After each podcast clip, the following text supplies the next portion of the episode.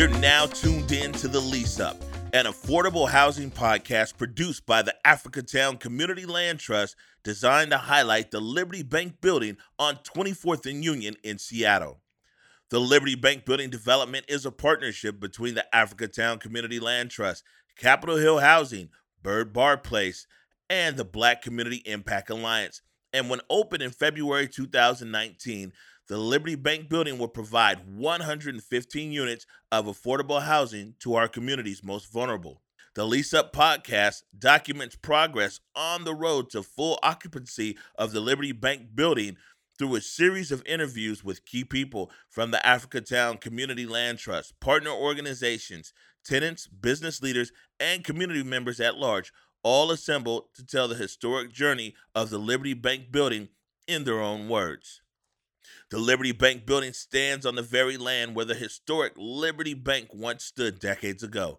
Liberty Bank building was the very first African American owned bank in the Pacific Northwest.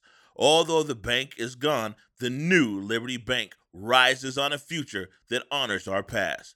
Welcome to the lease up. Hi, everyone. Welcome to another episode of The Lease Up. Today, we are interviewing one of the Central District's finest businessmen. We know him as Earl from Earl's Cuts and Styles. Earl, thank you so much for joining the lease up today. We are really excited to hear hear your story and kind of have you on to tell the community about your work. Um, but but maybe they don't know your your humble beginnings. Do you want to talk about how you started as a barber? I started uh cutting hair when I was in high school, cutting my friends' hair, and um, I had an uh, opportunity to get a chance to uh, go to beauty school. So I went to beauty school, you know, cut hair, and I met this lady named Donna Ladd. Her dad owned a barbershop, was Gary Ladd's. And um, speeding up through the process, we graduated on a certain day. And that night, uh, I guess her dad broke his Achilles his Achilles, and so she called me and asked me to take his place. And I was like, "Whoa, I, I don't know. I just graduated today. You know what I mean?" But she said, "Well, I got know before you off the phone." I said, "Okay, uh, sure, I do it." And so that's how I began cutting hair at a barbershop. Wow. It was literally the night of graduation? Yes, it was. oh, wow. I'm sure the community didn't know that much. And so then you started there as a barber. And let's talk about the transition from barber to barber owner. Oh, yes. Okay, well, I was there cutting hair, and um, me and my friend uh, Dorian Diners, and uh, we were late getting our license. Mm-hmm. And so, when we had the barber shop it was very active. And she said, "Well, fellas, you guys can't come back until you get your license." So I said, "Okay." So about about a month later, I came back with my license and started cutting hair with them full time, and uh, that's how I started cutting hair at Gary Ladd's on 23rd and Union. It was a beautiful thing. Wow. And at that point, um, once you got your license, you came back in. Did you have to do more work as just a barber, or did you get to go right in and become like co-owner? Uh, no, I had to do more work as a barber and a beautician. I do curls, perms, cutting hair, but all the friends, all my friends, and cutting hair over just overpowered the, uh, me doing women's hair. So mm-hmm. I got stuck on being a barber, you know it was uh, I liked it. I enjoyed it. You know, I didn't I didn't know nothing about it because I wouldn't I didn't go to school.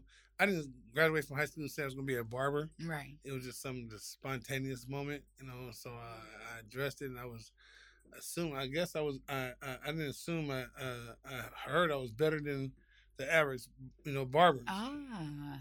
So you didn't go in knowing, oh, I'm about to be the best one. You just no. it kind of grew on you, the reputation. Yes. Yes. Wow. Mm-hmm. Well, that's unique though too, because then the the people were speaking to you, and it was more of a, a need. People were saying it's a desire for you to cut their hair. Yes, at the time it was a lot of older barbers. I was one of the younger barbers coming out in that area back in uh, early '90s. Mm. You know, late '80s, early '90s. There was a lot of old seasoned barbers around the neighborhood, and um, I was one of the younger, younger flash hair barbers, and so that helped me you know, in my my in my success too.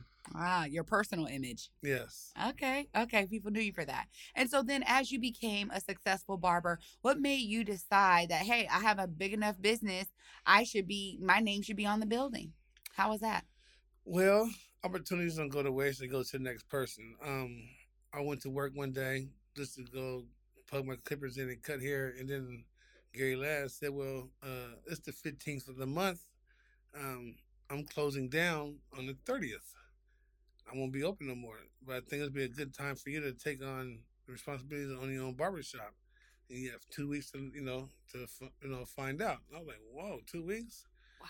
And so I went to my grandmother, rest in peace, and um to the landlord. And we had a meeting at Miss Helen's restaurant, and Mhm. then um he said, "Okay." My grandmother asked me, "Will give my son and grandson a chance to cut hair?" And he said yes. Little did I know he had a.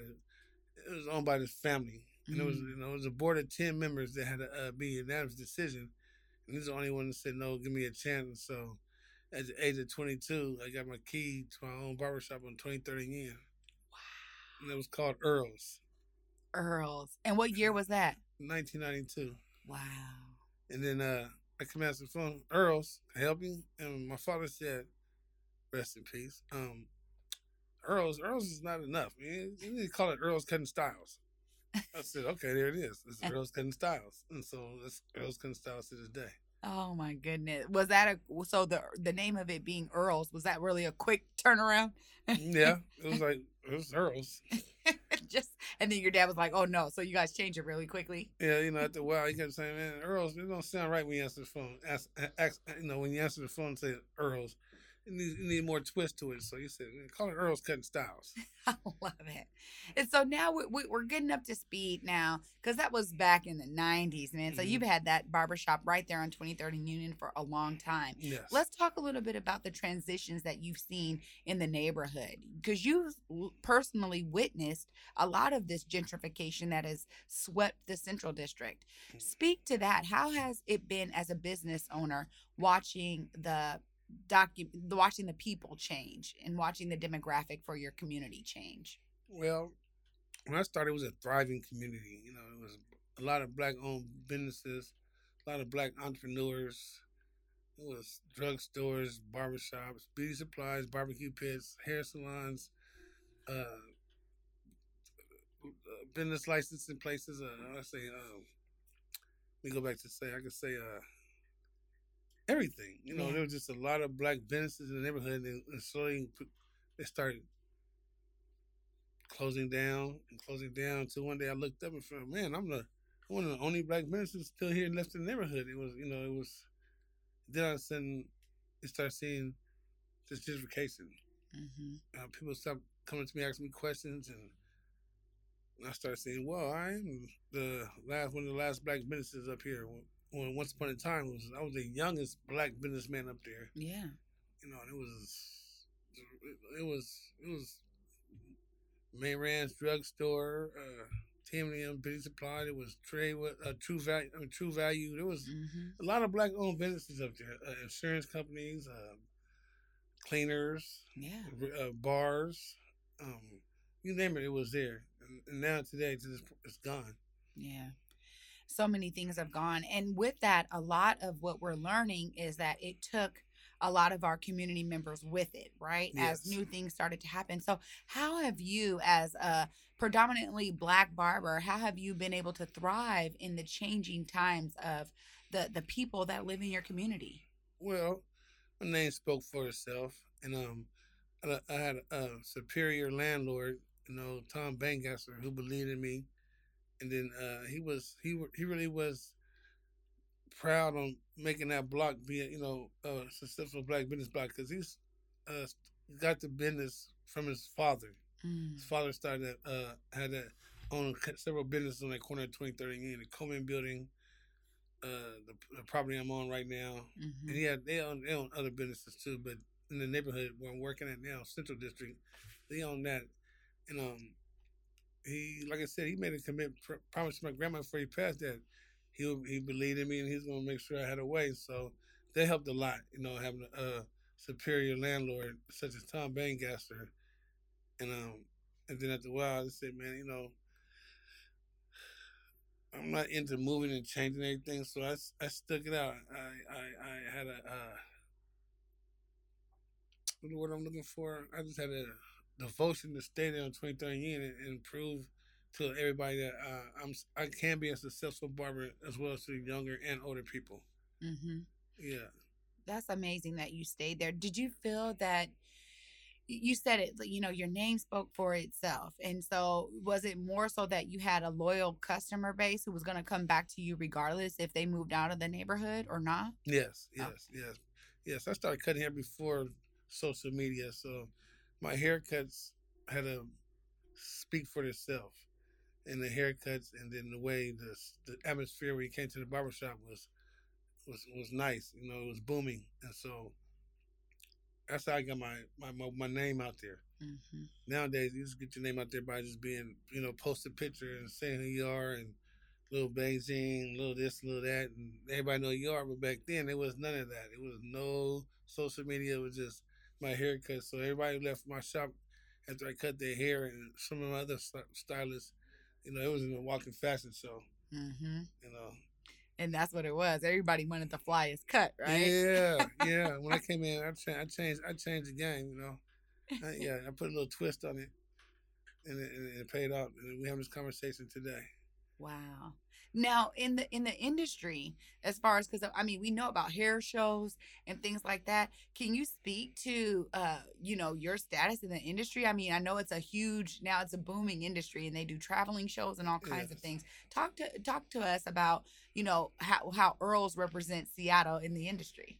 Well, uh, I traveled to Atlanta to the hair shows and California and places of that nature, and um, being a pioneer on that corner for so long, people who next door, see next door there was a record a record store. They had a recording studio, so a lot of the Area rappers would come up there on that corner and and, and make music, and they knew about Earl's kind of styles.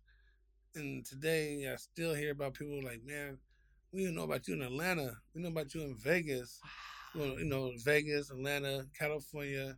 Um, have you been to Seattle? You've been to 2030 years. So it's one of the places to go when you come visit Seattle if you're uh, you know, a black citizen, you know, come you gotta go to Earl's kind of styles too, along with the restaurants, but the restaurant's not there anymore. But um yeah, we're not just we're not just known in the in the city. We know we're not kind of known around the around the world. Not not around the world, but you know, Around the nation. around the nation. Um, not everybody knows, but we're, we're we we do enough to where that little barber shop knows is known in a lot of places. That's nice. And it puts Seattle on the map too. Because Yes. sometimes, I mean, when you're in a niche industry like hair or hair art, especially for those shows, it get the crowd gets real small, right? It's a certain Yes. amount of people that are Yeah. there. So that's that's putting on for Seattle too, Yeah, man. yes, I get that. All that help to uh, Gary Payton as well because when Gary Payton was in Seattle, I was cutting his hair all the time, along with another uh, host of other signings. But Gary Payton helped make us nationally known as well because he talked about our barbershop when he was on the road and when people came to town, such as other sports, people who play basketball, they came to the barbershop and yeah, it, it was it was a beautiful thing. See, yeah, they knew to come to you if they were from out of town. Exactly. Yes. And- Exactly. well, that same that same um mentality I think resonates with people now. You know what I'm saying? So the fact that you're still there, people still have that, you know, Mhm. intuition to go, "Oh, well, my inclination, I'm going to go to Earl's." I- You know, if I want somebody to do me right, you know, let me come Right. there, right? Yeah, I know some friends who uh had to take a un un un un under un, un, uh, uh, a vacation. You Mhm. know, not not not not because they wanted to, because they had to.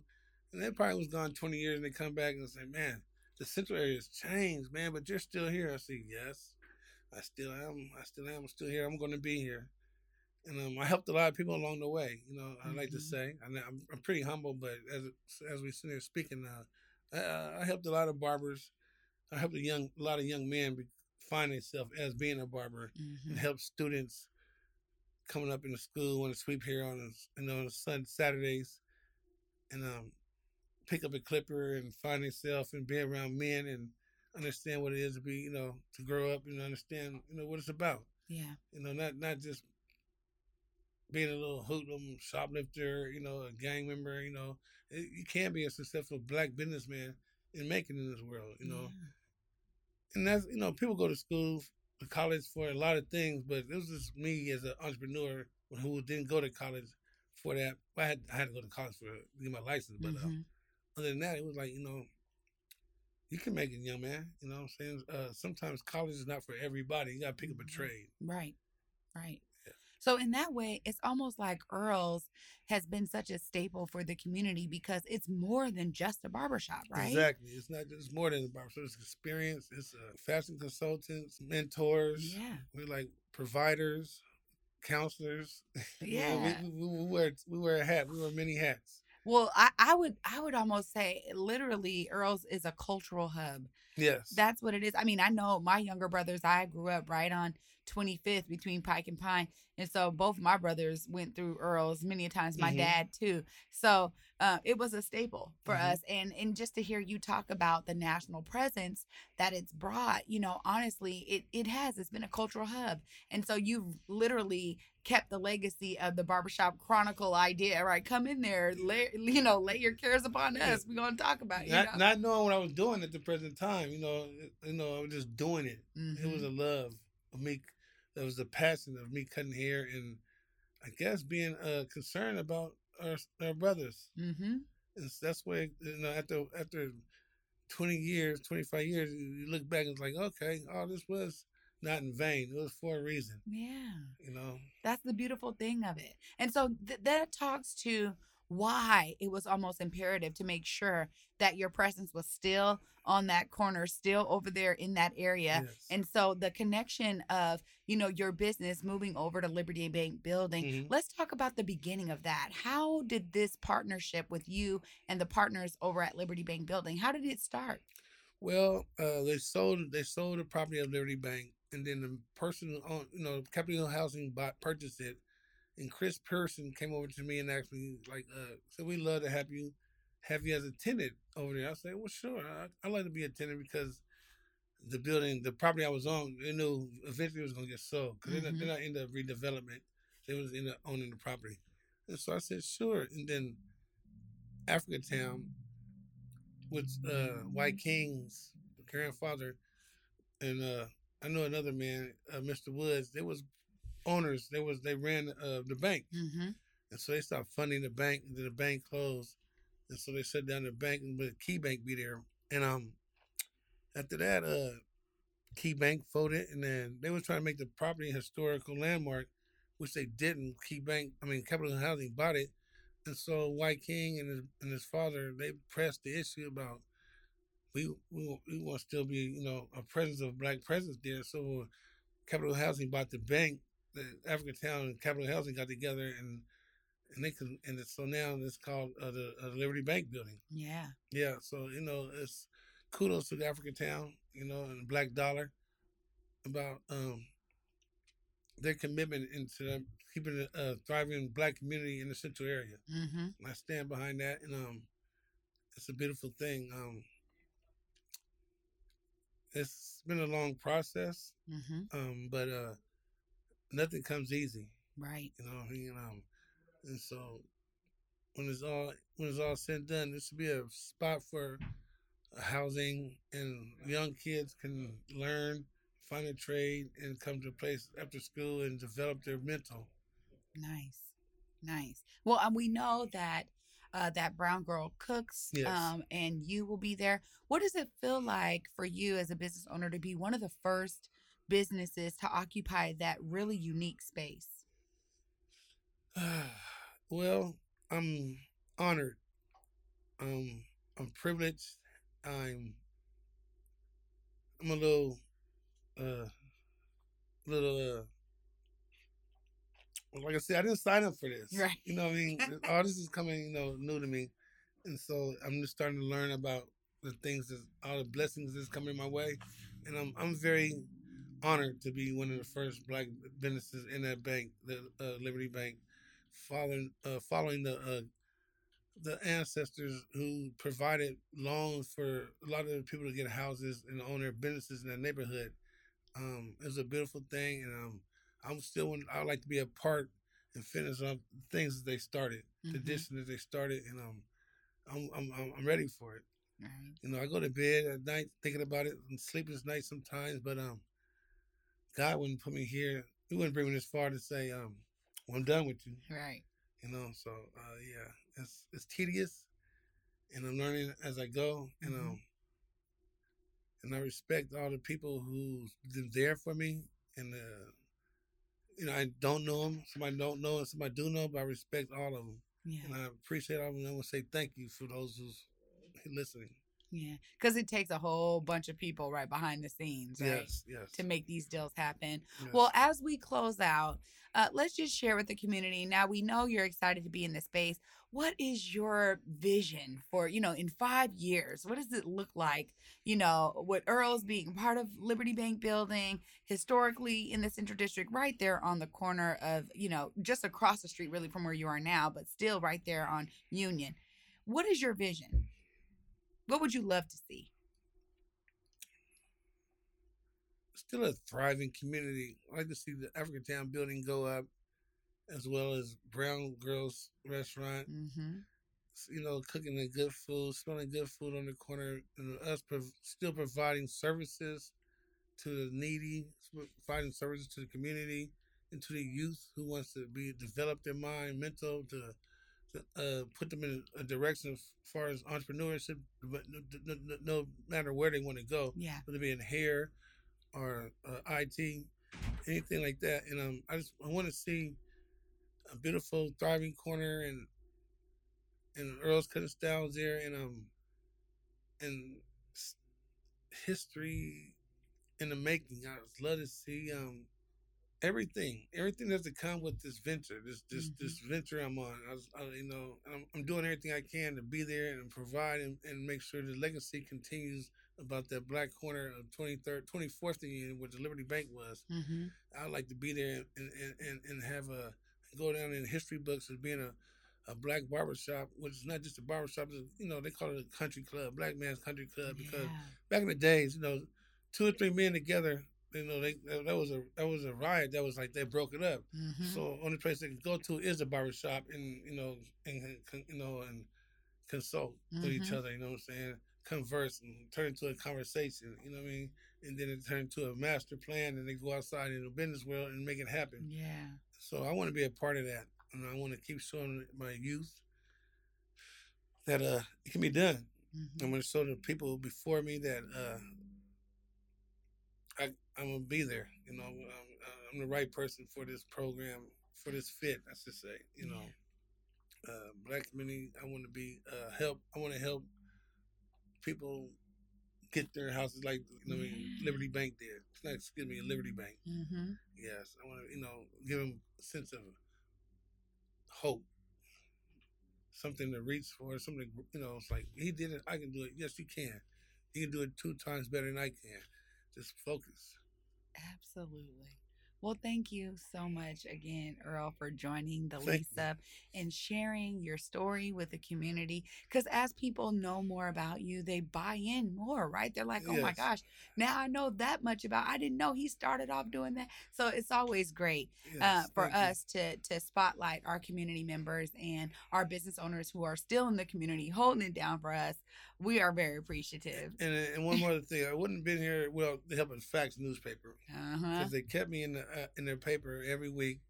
And every week you look in the Facts paper newspaper, you see Earl's cutting styles. So kudos to the Facts newspaper, Beavers. yes, can't, can't leave them out. See, a real village, you guys, a real community village. Mm-hmm. Well, thanks for listening, folks. You have just listened to another episode of The Lease Up. Feel free to listen to us on Spotify, Stitcher, and SoundCloud. We will see you next time. See you later. Thank you for taking time to listen to this episode of The Lease Up. If you're in immediate need of affordable housing, please text the word HOME to 206 309 6324 to sign up for the Africatown Housing Action Alerts to receive affordable housing resources on your phone. Make sure and catch past episodes of The Lease Up by visiting www.africatownseattle.com. You can also get information about the Liberty Bank Building by visiting libertybankbuilding.org. This has been an Africatown production.